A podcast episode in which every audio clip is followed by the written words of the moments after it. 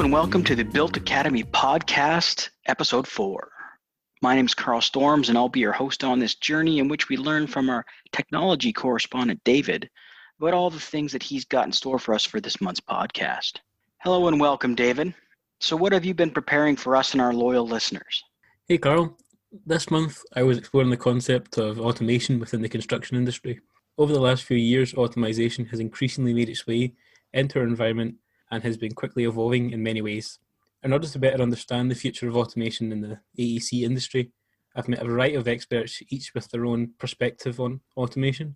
These perspectives range from automation in software engineering, data collection on construction sites, prefabrication, and manufacturing, by asking them what automation looks like and who it is useful for, I hope to offer our listeners an insight in the role of automation in the construction industry and how they can come together to shape the future of this sector and our built environment. Certainly sounds interesting. So, who do we have up first? Our first guest on this episode is Gordon Price. Gordon is an architect by education and has straddled the practice technology fence since university.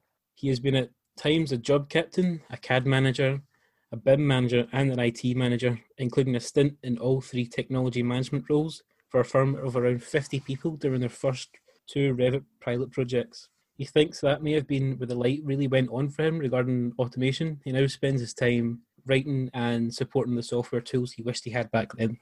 Hey, Gordon, how are you? I'm well. How about you? I'm doing good. Yeah, uh, you're first up today, so I thought it'd be a good idea to to bring you in to start to have a better understanding of the software side of things.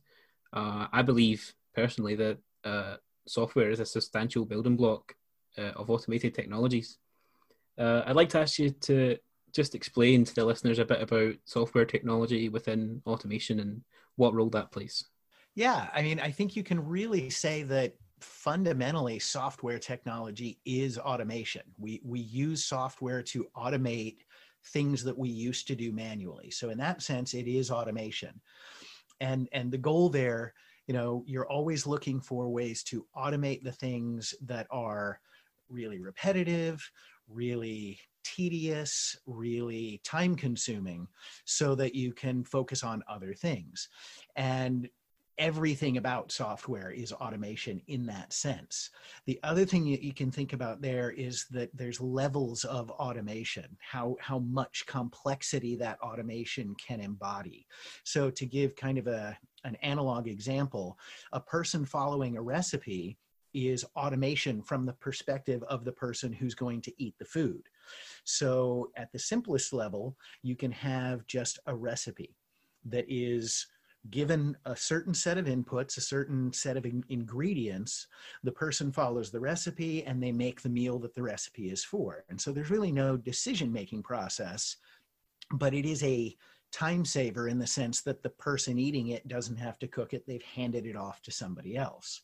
Whereas, say, a cook, an actual professional cook, is a little bit more advanced. You can give them a list of a bunch of different ingredients that are available and they can choose the right recipe to follow based on what's available. They can make slight variations in the ingredients. They can you know adjust seasoning. They can adapt the recipe a little bit. So you have a scenario of different inputs and varied outputs but the major decision is still which recipe to use then you get to the level of a chef who can actually decide what ingredients to buy while they're at the market based on what's in season, what goes together well, flavors wise, you know, colors wise, and what looks freshest at the moment. And then they can choose the recipe, they can adapt a recipe, they can even create an all new recipe based on their experience with those ingredients, and maybe end up producing a meal that's never existed before. So the, the key here, I think, is that at all these different levels of complexity, you're really one of the, the jobs you need to do is figure out which form of automation is appropriate for the task at hand and really there i think one of the, the key ideas is that you're not looking for the automation to be about efficiency which is the word that everybody uses. You want to be more efficient. You want to save time. But really what your goal is is to be more effective. And being more efficient is one way to be more effective, but it's not the only way. And so by setting that goal ahead of time of being more effective in your overall job, then you can really prioritize what to do and when and how with your automations. And, and I think that makes a really big difference in the planning side of things. So, yeah, I get what you're saying. So, um, you need to be more effective to be more efficient, I guess, is also something. True. You know, it, it does go both ways. And for me, that it's that definition of effectiveness as as the primary end goal and then understanding how to get there. So you know the example being um, maybe you, you need to install software and that takes time. So you automate that if the only thing you're measuring is your efficiency in installing the software you, you only see part of the puzzle. But if what you realize is that you've now bought yourself time to spend a lot more time training people to use the software now you've made yourself more effective you know as a bim manager for example but you've also made the entire office more effective and the automation is what bought you that opportunity. That becomes a really powerful thing. So i guess uh, a good point after that would be to discuss who who's using it who's eating the meal. Uh, so in a very real sense everyone is using automation in, in the sense that everyone's using software and software is automation uh, coming from from my background with with the focus in the software install and customization space you know the people who are using it are cad managers bim managers and it managers you know who are using it to install software and customize software so that their staff can then go on to use it. But the bigger picture is that the staff are also using more and more advanced levels of automation just all day every day so maybe we could go into a bit more detail, uh, talking about what they're actually using it for. Yeah, definitely. Um, at the the simplest level, not to beat the uh, the the food metaphor like it's a dead horse, but you know, a software deployment or an install that has a little bit of customization, and there's every piece of software works a little bit differently, but it's all kind of comes down to the same recipe. It's as you would install the software, you're going to answer all the same questions over and over and over. And so that recipe form, a deployment, is just answering all those questions once so that when you run the deployment, all those questions get answered for you. And that's a form of automation that will buy you some time. Um, another level that that's more focused on the BIM software itself is the creation of a section or really any view.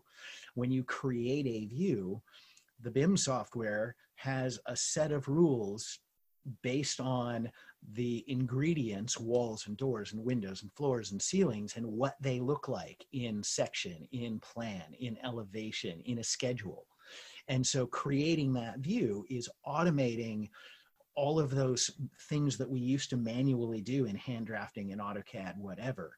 Um, Similarly, uh, clash detection is a form of automation where it's just going through looking at all these objects and especially objects that can move and figure out if they're going to interfere with each other. So that's kind of that cook level of, of automation. And then you get into visual programming, be it Grasshopper or Dynamo or whatever comes next. And this is where you get to start actually defining all those rules yourself and fig, you know creating an automation to solve the unique problem you have in front of you right now. And then some of those become regular problems that you have to solve on every project but sometimes they're not. Sometimes it's a problem just on this project and having the ability to create some automation maybe the automation is going to do something that you need to do a lot of but maybe the automation is going to give you 50 different solutions that then you can come back and make that decision which solution is best and it gives you 50 solutions really quickly so that you can then look at them all. Those are all variations on that kind of automation. And then you get to the next level that we haven't even talked about yet which is machine learning where the machine itself learns what it needs to do and you're not driving it nearly as much and it, it becomes more of a collaboration in in that sense whereas everything we've talked about thus far it's it's a little bit more of a you know you're driving the horse that's pulling the cart and machine learning's a, a totally different animal so i guess let's let's imagine the world is a perfect place and everyone's listened to this podcast and they understand the effectiveness and efficiency thing Um, where do you see the future being? What do you think that would look like? Um, I think there's two keys there. I think on the one hand, there's all of these automation tools help us to think like programmers because we're becoming programmers in a very real sense. And that thought process can be really beneficial when you apply it to everything else we do. It's it's you know, it helps you learn how to break a big problem into small problems. It helps you learn how to prioritize problems so that the answer for the latter piece doesn't force you to go back and change an already made decision. It helps us just from the standpoint of understanding our software, not only as users, but as managers of users. The, the project manager on a team who has to staff their, their project for, for people who are using BIM software, understanding how the software works helps them do a better job of staffing that project and learning how to use you know especially visual programming which is a great way for people who aren't programmers and are visual because of their their career choices can dip their their toe into the pool of this thought process and learn how the software works and that makes them better managers. It's really kind of amazing. And then in the big picture that i think you're really talking about looking like 10 15 years out i think machine learning in and ai is really where automation is going. And the, the key with machine learning is the machine has to learn. It needs a ton of training data to get to the, the point where it can do something useful. And it's really currently only applicable on really, really massive data sets and, and you know doing things that are just unimaginable without that computational speed so from the perspective of software deployments and software customization maybe there's just no no need there. But within our industry, I think one of the first places that it's going to come up is probably in point clouds and the ability for, you know, a drone to go out, fly around a building, generate the point cloud and understand through machine learning what it needs to actually create point clouds of and where it needs more points and less points. And then it'll be able to you know, via satellite, beam all that data back to a machine learning service on, you know, a cloud server somewhere, and it'll be able to go through and actually recognize these a thousand points maybe out of millions represent a window and then be able to figure out what kind of window and then be able to go through a library a content library of windows to choose from choose the right window and place it and within some ridiculously small amount of time, you'll have an actual BIM model that you can work within your BIM software, go through and maybe make some adjustments based on things that didn't get done quite right, and then send that model back to the AI so that it can learn from what you changed. And at that point, you're really getting close to Clarke's third law, where, you know, a sufficiently advanced technology is indistinguishable from magic or at least you know for us old hats and for the younger generation it'll just be that's the way it's done. Yeah i, I totally agree. There's even stuff nowadays that i'm looking at uh, as a young person and and thinking that it does seem like magic. So yeah i, I totally agree with you. Um unfortunately though this is all the time we have for you today. I'd love to i'd love to hear back from you some other point maybe in a different podcast episode. Absolutely. That'd be fun. Thanks for having me on. Thanks for coming. Awesome. Thanks, Gordon. Thank you. Well, that was some pretty good stuff from Gordon. Um, a few things that I take away from listening to that was the idea of the baking analogy, the idea that we're going to automate the things that are repetitive, and the idea of it being a recipe. I thought would resonate with a lot of people. I liked Gordon's idea that we want to be more efficient, but this automation makes us more effective, which in turn makes us more efficient. And the last little line that he said about machine learning is not magic, but it certainly will seem to be. It's, it's definitely magical to me, I'll tell you that. Yeah, I think that was uh, Clarke's third law. That's the one.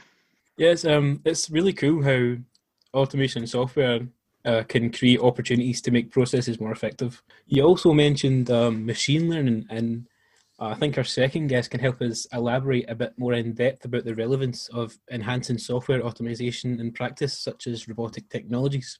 Our second guest, Brian Ringley, is the construction technology manager at Boston Dynamics, where he supports AECOO customer applications for the Spot platform. He promotes the development of new autonomous behavior that adds value to construction project delivery. Prior to Boston Dynamics, he was a senior construction automation researcher at WeWork, where he managed the construction robotics research program and contributed to, initiatives in the design, automation, and modular prefabrication. Previously, he taught at the University of Cincinnati, DAAP, City Tech, City College, and most recently at Pratt GAUD, where he led seminars in computational fabrication and industrial robotics. Hey, Brian, how are you today? Hey, David, I'm good. Thank you. Uh, I just brought you in today to ask you a couple of questions about uh, automation within the construction industry, specifically in uh, robotics and how they affect things within uh, different stages of a project. So, I guess my, my first question would be uh, can you give us a bit of an explanation of robotics and the role within construction sites? Yeah, um, I can give kind of a couple parallel explanations in terms of Boston Dynamics' interest in that, and then kind of an overview of where we are in the industry. Um, so, Boston Dynamics has been a company since the 90s um, with a lot of interest in legged mobility that actually originates from work in the 80s at the Leg Lab, uh, first at Carnegie Mellon and then at MIT. Um, and in kind of recent years, there's been an interest in finding a way to get these types of robots, which are very dynamic um, and able to traverse terrain in human purposed environments um, rather than environments designed for automation like factories and warehouses. Um, and getting these robots out of the lab and into the real world. And as part of that, there were a lot of conversations with with people in industry and it turns out that one of the most difficult environments to bring robotics and automation into uh, happens to be construction sites. So the company has kind of been working on that problem and seeing a value in, in Spot's capability to traverse those sites. And I think more broadly, uh, we're at an interesting time in construction robotics. I mean, the work uh, of deploying robots on construction uh, sites kind of began in earnest probably in the 80s in, in Japan with a lot of the primary general contractors there. Um, but I think we're seeing a resurgence um, in efforts to deploy different types of robots on construction sites lately due to other technological advances. The miniaturization, affordability, and portability of sensors that need to go on the robots, for one new methods of locomotion, such as you know improved drones and quadcopters, as well as as legged robotics for interior navigation. Um, you know, advances in software that's actually able to leverage AI and ML methods, edge computing, the cloud, et cetera, et cetera, connected job sites. You know, all of these pieces and parts have really enabled this resurgence. And I think we're seeing kind of two main categories, which is, you know, a kind of general robotics framework. If we think of, of Spot as a mobility framework that can get any device or sensor, you know, you're interested in to, to any location you're interested in to collect data or, um, you know, single task robotics where the morphology or design of the robot is, is very specific to one particular, you know, activity you know, like like painting or drywall finishing or, or performing layout, as as we've seen with the robot from Dusty Robotics, as a good example. Interesting stuff. Yeah, um, I've been hearing a bit about uh, different developments being used in construction sites, uh, as you said, sensors. Uh, so I'd love to hear uh, some of the recent developments that you're hopeful about or are interested in. Yeah, I mean, for me, there's there's a lot of interest in in these job sites being connected.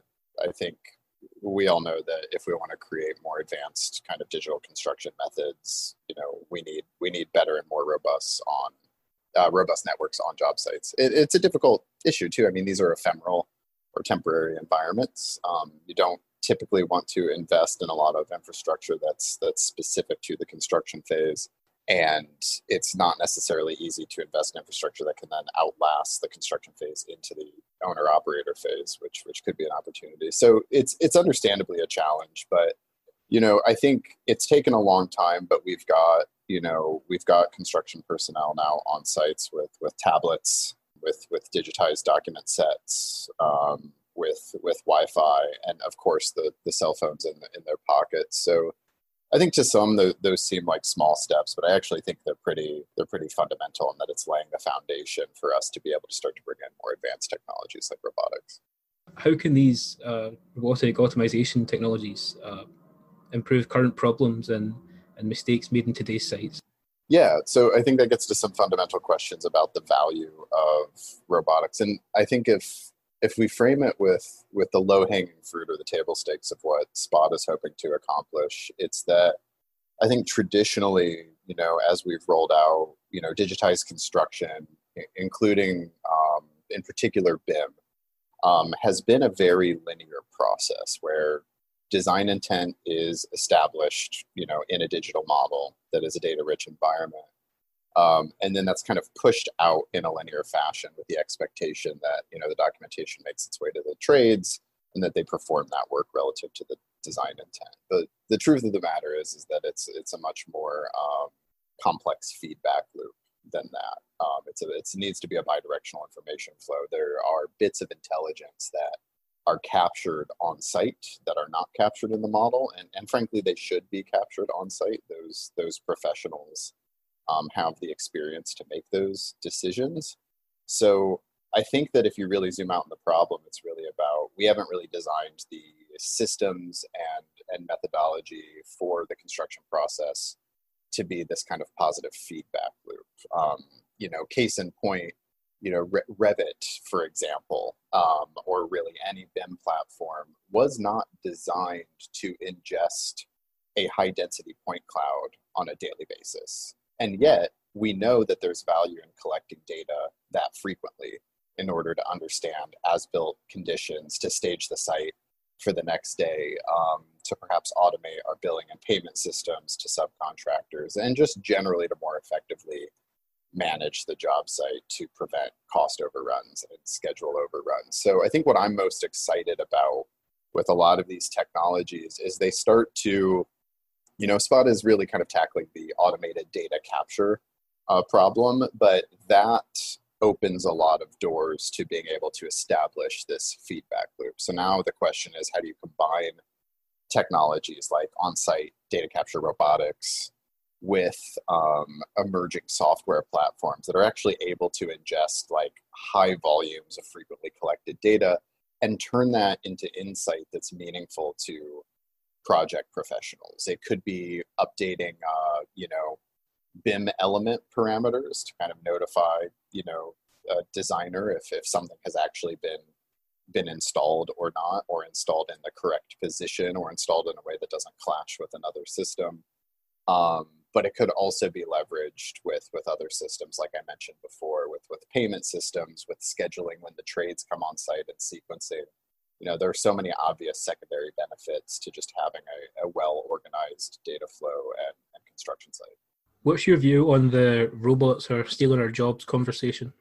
I think it's important to address that there are, when you talk about robotics and automation, that there are concerns around things like job loss. In terms of what we're doing with Spot, we don't approach it that way. We do not feel that that is a, a valid concern. And we also want to engage with the question and kind of, you know, be actively thinking about that and be proactive in that regard. So when we talk with people on job sites, it's it's about understanding where the value of automation would come in, you know, at the level of the people doing the work.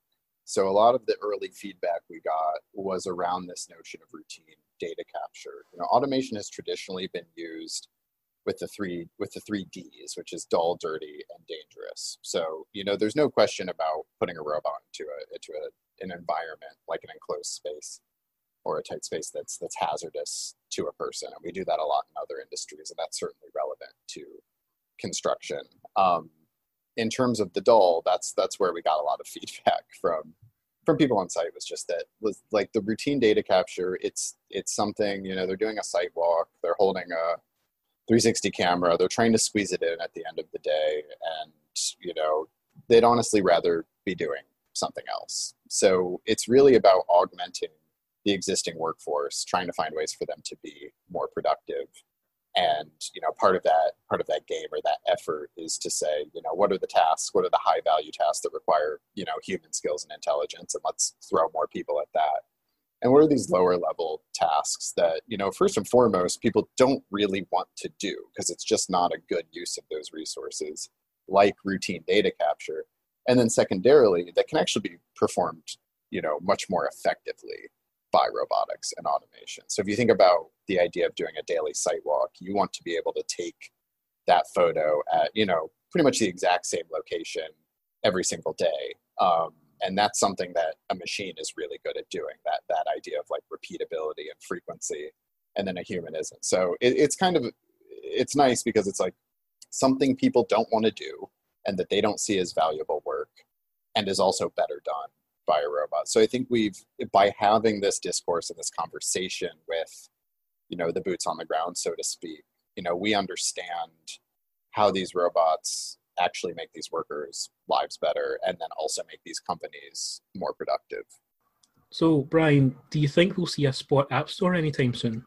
I hope so. Yeah, we're figuring out like the the most efficient way to deploy those things to customers. A lot of them are in the pilot phase right now. So, I mean, it's kind of by whatever means necessary. It could be us sending you like a, a Python code repo and a zip file to get something going. Um, but you know, ideally, we start to polish those things into you know whether it's executables that are run you know on board the spot core which is the onboard cpu for the robot where you do like the development add-ons.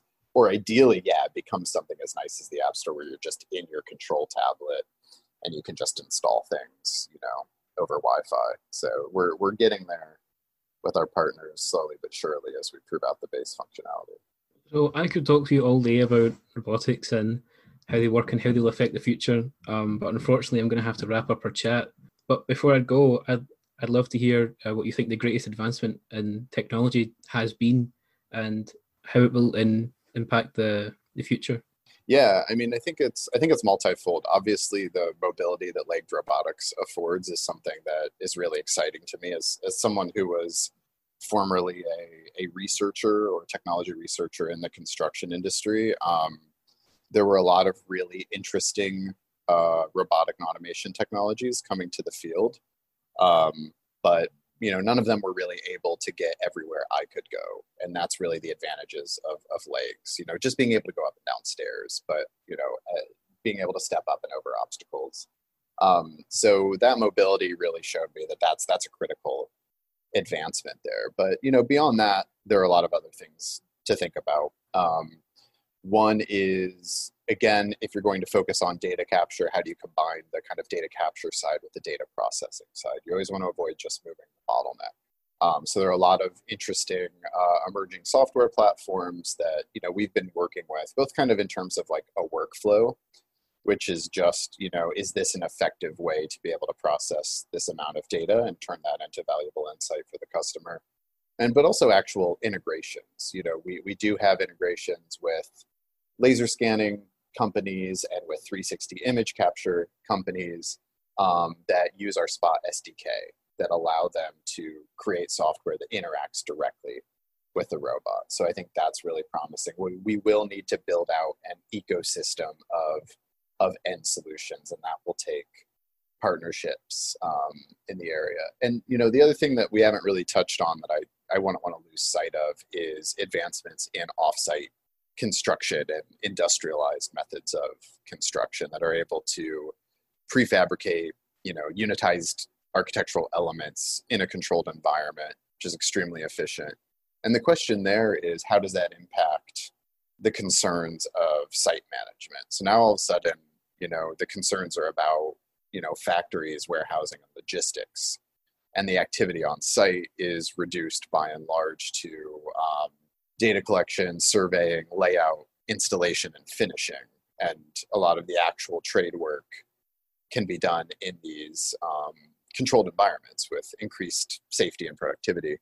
So I think I think that's just as important as the advancements in bringing automation into the field is also moving a lot of the tasks into offsite environments and industrialized environments. And so kind of moving forward, the key questions become how do those two things really work together to you know 10x or 100x the the ROI opportunities that that these technologies afford to the construction process. Thanks so much for that, Ryan. I'd love to have a chat with you again at some point. Yeah, of course. This was lovely. Thank you for inviting me. Good having you. Take care. You too. Bye. Bye bye. Always interesting to hear from Brian. A couple of quick things that I took from that. The fact that uh, he said what Spot is doing and does will open the door for new workflows, sort of meaning that we start with the very simple things with Spot and then it's going to grow to things that we never thought of before. The three Ds dull, dirty, and dangerous. So these are the things that robots are going to help with. They're not there to take our jobs, they're there to make our jobs easier to do by doing the three Ds that we don't want and the fact that it sounds like Spots can get its own app store is just super cool. Yeah, the the three Ds. It's um that was an interesting one for me too. It really helps me understand that the the value of robotics and how it's there to it's there more of a complementary aspect um, to support human activity um, on site rather than to replace them. Our next guest highlights the complexity of combining software automation and fabrication technologies on the example of prefabrication in the form of 3D printing. Cool stuff, eh? Very cool. His name is Eric Barendse. So he's a computational designer and expert on large scale 3D printing in construction. Trained at the Design Academy in Eindhoven, he has been involved in concrete printing since 2013. As a researcher at Bruil Prefab Printing, his professional focus is on industrializing his technology in connection with emerging architectural practice and workflows. Hey Eric, how are you? Good. How are you, David? I'm doing good. I'm excited. Um, 3D printing with concrete. That's that's some awesome stuff. I can only imagine how much work goes into the process, uh, particularly on the the software side of things. Mm-hmm. So I, I, just I could kick us off into our first question. How much does different uh, automation software affect 3D printing manufacturing? Concrete printing uh, is is actually not so new. It, has been around for a long time. If you Google online, you find videos that go back to, to the 1940s, 1930s, uh, in which people try to, to print a structure uh, by depositing layers of concrete in a, in a particular shape. Um, recently, there's been a boom in, in people uh, doing research on, on, on printing with uh, concrete. Um, and mostly this has to do with uh, industrial robots, robot arms that, that come from car factories. They have become uh, very affordable, and a lot of people, um, you know, started uh, experimenting with this. Um, also, this is not necessarily new because robots have been around for decades. They haven't changed all that much. What has changed is the capacity of software to uh, control these kind of machines uh, in a in a way that is fast and uh, precise enough, uh, and this was more complicated before that. Um, and uh, that, that's the reason why there has been a boom in this kind of uh, research. Um, particularly if you talk about automation in, in software, uh, I don't think uh, what people do now has so much to do with automation in the in the software. Uh, but I think this is something that they are going to do uh, because now a lot of people do um, a lot of how do you say that um, kind of prototyping in software. So these are not really stable uh, programs that are used to uh, program these kind of robots or machines or printers to print uh, buildings. Um, there's a lot of uh, tweaking and experimenting involved, uh, which is okay for the stage in uh, that we are in now. But if you if you really going to print a building with thousands of unique prints that are uh, you know that all have different kind of loading and different kind of demands, um, it's going to be very very hard to understand what's going on in all these prints, it's going to be very hard to get a perfect result for all of these uh, these structures. Um, it's something that I I literally experienced. I sometimes get vast volumes of geometries in uh, on my computer, just boom, and I have to give an answer. People ask me like, okay, um, can these can these endless bundles of uh, uh, geometries, can they be printed? Yes or no? And to give a, a, good answer to that question, is is incredibly complicated. It's a really complicated question because uh, when printing concrete, uh, the material changes its behavior throughout the process. So there is a many different kinds of material properties that, that take place at the same time. So it's not just doing one analysis of one shape. You have to do hundreds of analysis of one shape to understand how it will behave. And uh, if you have to do that with hundreds of shapes for just one design, um, uh, that, that is a, a, vast amount of complexity that uh, has to be dealt with. The only way this can be done is if you automate uh, this kind of a process. So, uh, when you're 3D uh, printing, is that more on-site or off-site? Uh, I, I, work for a, a, company that's called Bruil Prefab Printing. So I'm most definitely on, on team prefab. so um, yeah, but uh, I'll shortly explain uh, what is the advantage or disadvantage of doing this. Very important when you when you're printing concrete is uh, the, the level of control that you have over your material. And um, in this, temperature and humidity and even the slightest vibration is relevant, is an issue, in fact. Um, on a building site, trying to find uh, a perfectly stable, perfectly climatized, perfectly uh, you know controlled situation is, is probably not easy. We're probably not gonna. It's very hard to do this. So you probably have to print slower in order to accommodate for this. Um, in that sense, uh, control leads to speed. Speed being cheaper, because if you print more, it becomes cheaper. So um, there's a, there's a lot of these kind of considerations when doing this.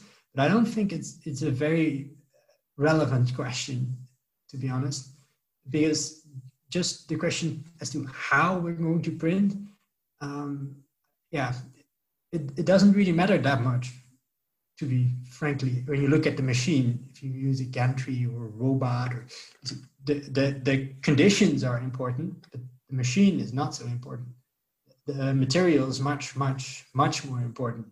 Um, so I think a lot of energy in R&D will go into uh, both the material and the software, and much less as to what kind of a system is extruding this kind of uh, concrete.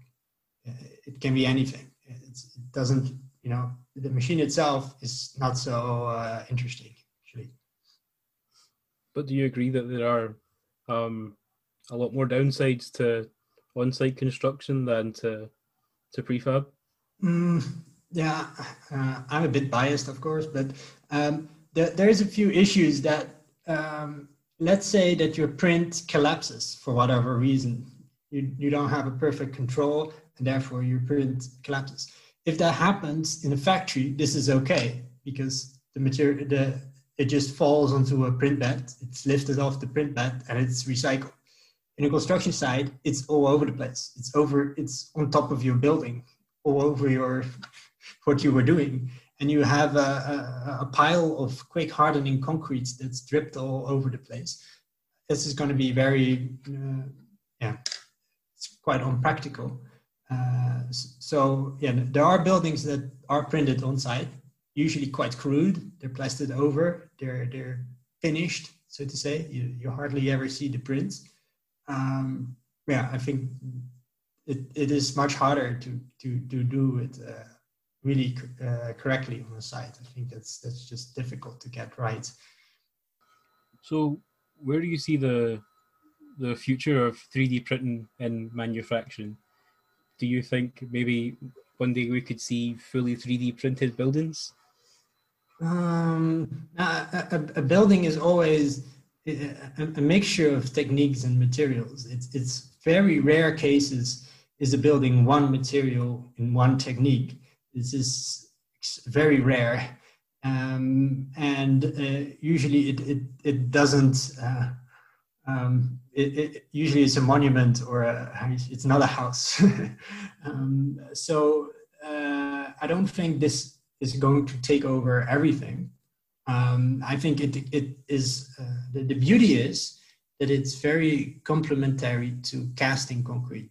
Everything casting concrete does well, concrete printing does not do so well. If you think about making straight things, straight walls or solid blocks, concrete printing is not very good at that. If you think about what casting is extremely bad at, curves, double curves, uh, whole, hollow uh, shapes, uh, printing is, is really good at doing this. So um, uh, it's not so black and white as it's going to take over everything. So I think it will be uh, it will rise and it will combine itself with all kind of techniques out there. So um, it, yeah, it will become a, a, common way of doing things, but it will not take over everything. It's it's going to I would say that uh, uh, merge into all kind of other ways of doing things. It's cool to think that one day we could see big robots 3D printing things on a building site, as well as you know people casting blocks and stuff. I, I think that'd be really cool. Mm-hmm. Yeah, there's just beautiful mixtures. There's people that make, uh, you know, all kind of augmented reality apps for bricklayers that bricklayers can, you know, see where the brick is supposed to go from uh, directly from a computer model. So that's a beautiful hybrid between craft and technology, which is in the end just just a tool. Um, if you if you look at, at all the buildings, if you look at buildings from the 19th century, there's so much pride in how how things are done, how things are finished. You know, if you look at how the wood is is is carved, how everything is put together, how the bricks are laid, there's there's so you can clearly see that this bricklayer had a good time doing that. He really wanted to make something that he thought that he would be proud of. But it, it's very easy to to mistake that there's no no craft in in uh, left actually the, the concrete industry is, is, one, is one of the last places in industry where the craft is still there. It's, uh, particularly if you look at, at, at non-standard forms in concrete, they, they're cast in molds and the molds are made by, by, by mold makers. And if you look at these molds from the inside, you know, it's like Italian design furniture. You know, there's, there's not even the tiniest of bumps. Uh, even when it's really curved and, and, and spherical and round. They finished it absolutely perfect. That that is uh, uh, that's craftsmanship. That's hard. and one of the reasons why prefab producers are interested in printing is because the people who do this they are 50 60 years old and people uh, young people uh, they're not so interested in doing this uh, so they already know, they can basically calculate that um, th- these skills won't be around in 10, 20 years' time. Uh, so that's why they uh, try to use skills that young people have right now, uh, particularly digital skills, uh, to compensate for that. So that is actually one of the the very big motivations for you for using this technology. To bring back the passion for it uh, to keep it. Basically, one one craft gets replaced with another, and uh, but but there's still a, a, tremendous amount of, of craftsmanship there, even though people work with machines, uh, and th- that's the same for robotics. A lot of people are afraid that that this machine will take away jobs, but the actual people working with them they don't have, they don't share this sentiment at all they see just see it as a tool, a tool that they can use to take over the less interesting part, and they can focus on the more interesting aspects of their work. It's a great thing to end on to, to keep the passion for, for building. I like that. But unfortunately, due to time, I think that we're going to have to cut it here. I could talk to you all day about this stuff. It's it's you're a really interesting person. Ah, thank you. I'd love to have you back at some point. Mm-hmm. Thanks a lot for today. Thank you too, David. See you later. Bye bye some cool things there from Eric. Uh, again, some of the things that jumped out to me from the interview. Uh, the fact that the concept of, of printing concrete has been around for 80 years kind of blew my mind. I also like the idea of the way he said that one craft replaces another. and the fact that he sort of stressed the fact that robots are tools to help they're not to replace people. I think that that ties back to what brian had said earlier. Yeah i agree. What i took out of this session is that we can really benefit from each other when we learn from different industries different disciplines. We can exchange the knowledge over multiple generations. And on that we seem to be chatting a lot about the future um, and who better to ask about the future than someone who has just started their journey Florin Ghimici is a civil engineering graduate from London South Bank University, studying the possible BIM and blockchain fusion at the design phase of the construction process. His research mainly focuses on the information management, delivery, and automation in the AEC industry. He pleads for blockchain as being a technology that could build a trustworthy network in the construction space, which could subsequently lead to a more efficient and automated industry. Hey, Florin, how are you? Hi, David. I'm good, thank you. How are you? I'm brilliant. I just wanted to bring you in to wrap up this month's episode. As the next generation of the building industry, uh, how do you see automation developing with over the next decade? Uh, yeah, sure. Okay, so I thought I structure my answer trying to describe how I believe the construction process from the design phase to handover would develop during the next 10 years and what role will the automatization play in this new scheme. To be more specific, um, I was thinking of following an object, a door, for instance, along the processes it goes through, from the concept to technical design, and all the way through to manufacturing, assembling, handover, use, and maintenance. So to start off, I believe we can all agree that the construction process begins when the client wishes to build something and he proceeds to appoint uh, professional parties to bring his project to life. Um, this is a key stage where I think automatization can bring a groundbreaking change by using a digital construction marketplace uh, platform, for instance, and this platform uh, could act like a customizable restaurant menu on a tablet, where the client would build up his team, um, saying, for instance, uh, I'm going to appoint this architect with this M&E and structures aside, with some experienced contractors, and I'm going to appoint this real estate consultancy from the prop tech space to sell or rent out my flats. So I think that all these decisions should be automated and brought up to the client's fingertips. Um, and I believe that this platform, used in conjunction with blockchain technology, has the capability of reducing the likelihood of disputes between stakeholders um, because blockchain can ensure some features such as trust, transparency, and immutability, features that can reinforce the trust between the involved parties. Um, so once all these is set up, um, the actual work can start. At the concept design phase, uh, VR headsets or HoloLens goggles would be used to show the client around the building, for instance. Um, the trio VR, AR, and XR would help him to quickly understand the proposed design and spaces and even enable him to interact and change the design at his will.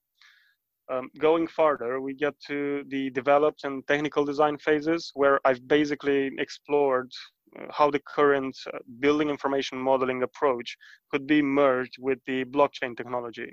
What I pleaded for in my thesis is that we should reach a point where the design teams, such as architects, structures, and M&E, will work on a live 3D model, all being aware of any change that is being made by the other teams in real time.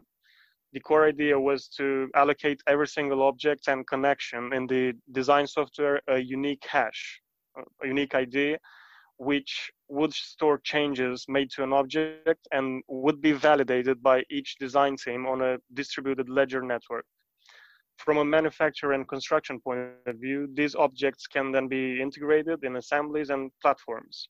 Platforms are defined as being sets of components that interact in a very well defined way uh, to allow a range of products or services to be produced. The term has been borrow- borrowed from the software and manufacturing industries, actually. Um, now that we are on site, given that blockchain hash can be associated with QR codes, this could give birth to new technologies, which would enable construction workers to assemble pre-manufactured pieces on site, matching them with the help of QR codes, whilst looking at them through some smart HoloLens goggles, for instance. Um, if we were to talk about the use of self, self-learning technologies on a construction site, the applications can be unlimited. Um, AI algorithms can be used, for instance, uh, in the site access systems using facial recognition capabilities in identifying workers uh, accessing the site. Or it can be used in checking if the health and safety measures are followed by workers on site. Um, from a project management point of view, uh, synchronization between a project management software and the plant sensors on site could be able to almost run all the site works on its own. Even though this seems like a far-fetched idea, it could be definitely assist uh, assisting the site managers in a better in better managing the works on site. Um, regarding the contracting phase, digitalization and automatization will definitely find its place and will be a game changer as well. For instance, all the decisions made on a blockchain network are triggered by smart contracts. Um, a smart contract encodes a set of terms and conditions predetermined by counterparts of an agreement. So each time a task or a milestone is completed, a smart contract is ful fulfilled and payments are triggered. Um, so I reckon that the ultimate ideal of automatization is to create a circular BIM model, which would eventually become an as-is model, which contains live information about building components, and it becomes basically a digital twin. Um, this data would be extremely valuable for facility managers during the in-use stage of building's life cycle, as they will know exactly how every component within a building is operating which would be hugely beneficial in terms of performance optimization. However, uh, we don't have only new builds in this world, so automatization can play a major role in refurbishment, refurbishments as well. Um, the main issue we come across in these existing buildings is that the surveying process and the 3D modeling are time consuming. In this regard, uh, there are com- uh, companies, for instance, um, that are developing AI algorithms using machine learning on 3D point cloud scans and training the neural networks to recognize what particular bit of a building that scan is, and then automatically generate a model in the design software with a quite accurate precision. Now, on a more human-like note, uh, we can see that the complexity of our society systems grows. The trend is to use more devices and software to automate processes, but this also implies that the more of these we use, the more intensely we need to retrain, learn, and update our skills. The lifelong learning concept will scatter around all tiers of the society and professionals, and in, it won't be any longer a concept followed only by people in top hierarchy positions. Uh, being surrounded by a greater number of sensors and devices also implies that people are going to be under constant surveillance. And depending on whose hands the control of these networks falls, this might have a positive or a negative impact.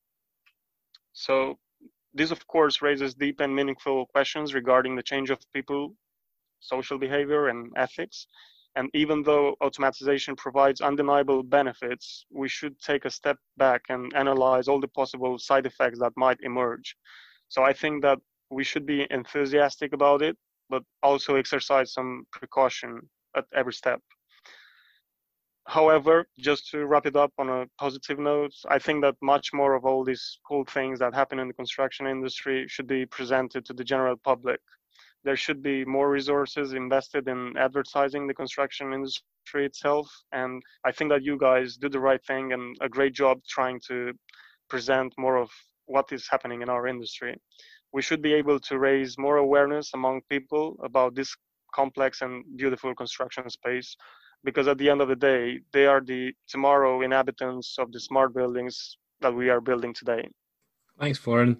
Some amazing points here, and it's a it's a lot to think about. I'd love to have you back for another episode sometime to to go more in depth about uh, blockchain and and different topics.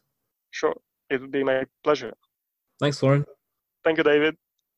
So that's really interesting to hear about sort of all the different uses of blockchain during the entire life cycle of a building or an AEC project.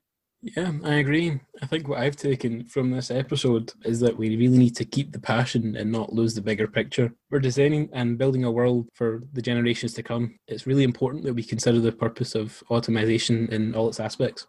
Well, David, I, I want to thank you very much for this nice chat and all of the interesting insights that it's brought up. Thank you, Carl. It's been a pleasure researching this topic. Awesome work, David. And with that, we conclude our podcast. In closing, we'd like to thank our podcast technology sponsor, BIMTrack, for their continued support of the BILT Academy, as well as Peter Yozel for the intro music he provides to the podcast.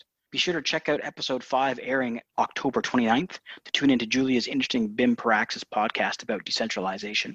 Please like, share, and subscribe to our podcast and give us a follow on social media to stay up to date on all things BILT Academy. Until then, on behalf of the BILT Academy team, thanks for listening and stay curious.